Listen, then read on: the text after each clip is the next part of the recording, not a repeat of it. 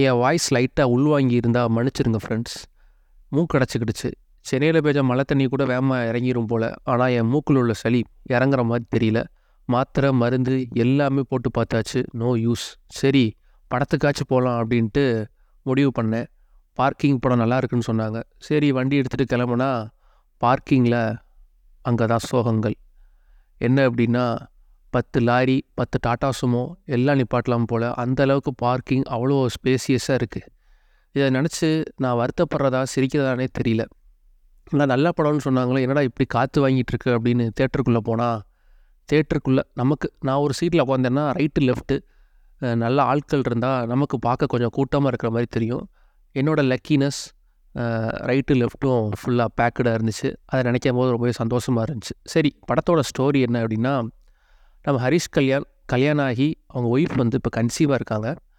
அவங்க வந்து ஒரு வீட்டிலேருந்து இன்னொரு வீட்டுக்கு ஷிஃப்ட் ஆகுறாங்க. ஸோ ஈஸியாக இருக்கும் ஆஃபீஸ் போகிறதுக்கு அப்படின்னு சொல்லிட்டு. ஒரு மேல் மாடி தான் இவங்களுக்கு கிடைக்கிது. கீழே பார்த்தீங்கன்னா எம்எஸ் பாஸ்கர் அண்ட் ஃபேமிலி அவங்க இருக்காங்க. அவங்களும் ரெண்ட்டுக்கு தான் இருக்காங்க. கீழேயும் ரெண்ட்டுக்கு தான் இருக்காங்க. மேலேயும் ரெண்ட்டுக்கு தான் இருக்காங்க. என்ன ஆகுது அப்படின்னா ரெண்டு ஃபேமிலியும் ரொம்ப சூப்பராக அன்னோனியமாக ரொம்ப அழகாக பழகிட்டு இருக்காங்க. ஒரு கட்டத்துக்கு மேலே ஹரிஷ் கல்யாண் வந்து ஒரு கார் வாங்குறாரு. அந்த காரில் நம்ம எம்எஸ் பாஸ்கர் தெரியாதனமாக ஒரு கோடு போட்டுடுறாரு அதில் ஏற்படுற பிரச்சனை எந்த லெவலுக்கு கொண்டு போய் முடியுது அப்படிங்கிறது தான் இந்த படத்தோட ஒரு மீதி கதை. படம் என்னமோ ஸ்டார்டிங்கில் ஒரு ஃபீல் குட் மாதிரி போகும். அதுக்கப்புறம் ரெண்டு பேர்த்துக்குள்ளே ஒரு ஈகோ கிளாஷ் மாதிரி வரும்.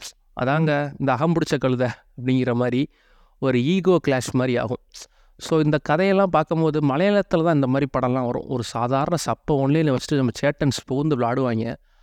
எனக்கு தெரிஞ்சு மலையாளம் இண்டஸ்ட்ரி சேட்டன்ஸுக்கே டஃப் கொடுக்குற மாதிரி தமிழ் இண்டஸ்ட்ரியிலே நாங்கள் ஒரு கதை வச்சுருக்கோண்டா அப்படின்னு நம்ம காலர் தூக்கிட்டு சொல்லலாம்.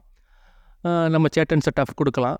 ஆனால் வடக்கன்ஸ் படத்தில் நம்ம கூட சேட்டன்ஸ் கூட டஃப் கொடுப்பாங்களான்னு பார்த்தீங்கன்னா அதுதான் இல்லை. பிஜேபியை எப்படி நிரந்தரமாக உட்கார வைக்கிறதுங்கிற நமக்கு டஃப் கொடுத்துட்ருக்காங்க சேட்டன்ஸ்.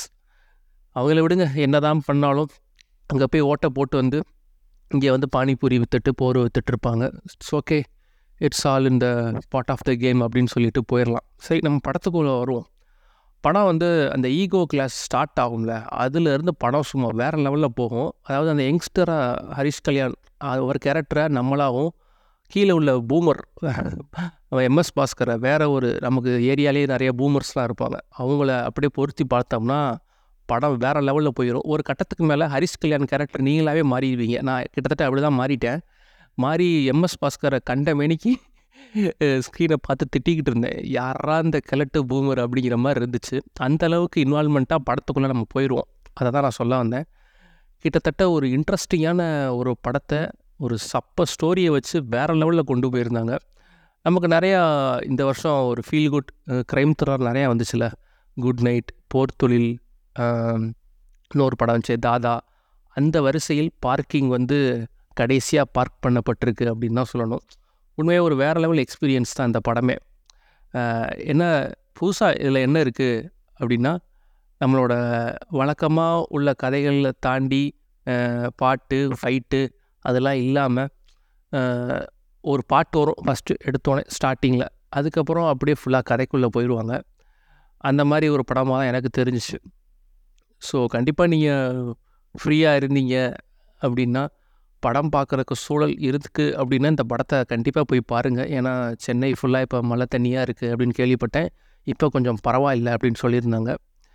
மழை தண்ணின்னு தான் ஞாபகம் வருது. நம்ம நிவேதா பெத்ராஜ் இல்லை அவங்க மழை பெஞ்ச ஆரம்பிச்சோடனே ச்சே சென்னை தான் வேறு லெவல் அப்படின்னு மாதிரி போட்டிருந்தாங்க. அதுக்கப்புறம் சென்னை இஸ் வெரி ஸ்கேரின்னு போட்டு அந்த க்ளவுனிசத்தை தூக்கி எறிஞ்சிட்டாங்க. உமன் அப்படின்னு சொல்லிட்டு நம்ம சிரிக்கலாம். பட் அப்படி உமன் சொல்லிட்டு பொத்தாம் போதும் நம்ம சொல்லிட முடியாது. இது ஒரு ப்ரிவிலேஜ்டு மனநிலை. ஒரு ஆபத்தோ ஏதோ ஒரு பேராபத்தோ பேரிடரோ நமக்கு வந்தால் தான் தெரியும் அப்படிங்கிற மாதிரி ஒரு மனநிலை தான். இதுக்கு போதா குறைக்கு பத்தாதுன்ட்டு மீம்ஸில் இன்னும் அந்த கொக்கடைல் காமெடி அதுக்கப்புறம் ப்ரெட்டை வச்சு நமுத்து போன காமெடி ஏண்டா டேய் அந்த ப்ரெட்டே நமுத்து போயிருக்குண்டா ஆனால் இவங்க இந்த ப்ரெட் வச்சு காமெடி பண்ணுற ஸ்டைல் இன்னும் மாறவே இல்லை. அது என்றைக்கு தான் மாறப்போகுதுன்னு எனக்கும் தெரியல. ஆனால் இன்னொன்று நான் நிறையா பார்த்துட்டேன். அதாவது ஹரிஷ் கல்யாணோட படம் எப்போல்லாம் வருதோ அப்படி தான் தாராள பிரபுன்னு ஒரு படம் வந்துச்சு. அப்போ தான் தேட்டர் ரிலீஸ் ஆகி நல்லா கொஞ்சம் போயிட்டு இருந்துச்சு. கரெக்டாக லாக்டவுனை தாராளமாக போட்டு விட்டாங்க முடிஞ்சா இப்போ இந்த படம் பார்க்கிங். உண்மையாகவே ஒரு நல்ல படம். ஆனால் என்ன சோகங்கள் அப்படின்னா பார்க்கிங்கை நம்ம பார்க்க விடாமல் பண்ணிட்டாங்க. நிறையா மலை சூழல் இருக்கிறதுனால பார்க் பண்ணுறதுக்கு காரும் இல்லை பார்க்கிங்கும் இல்லை. எல்லா காரும் போஸ்ட் லைட்டுக்கு மேலே பறந்துட்டுருக்கு. அதுதான் இங்கே நிதர்சனமான உண்மை. ஸோ சென்னை வாழ் மக்கள் நமக்கு வேண்டியவங்க நமக்கு ரொம்ப பிடிச்சவங்க எல்லாருமே சென்னையில் தான் இருக்காங்க. ஸோ சுச்சுவேஷன் கண்டிப்பாக பெட்டராகும் அப்படின்னு நினைக்கிறேன்.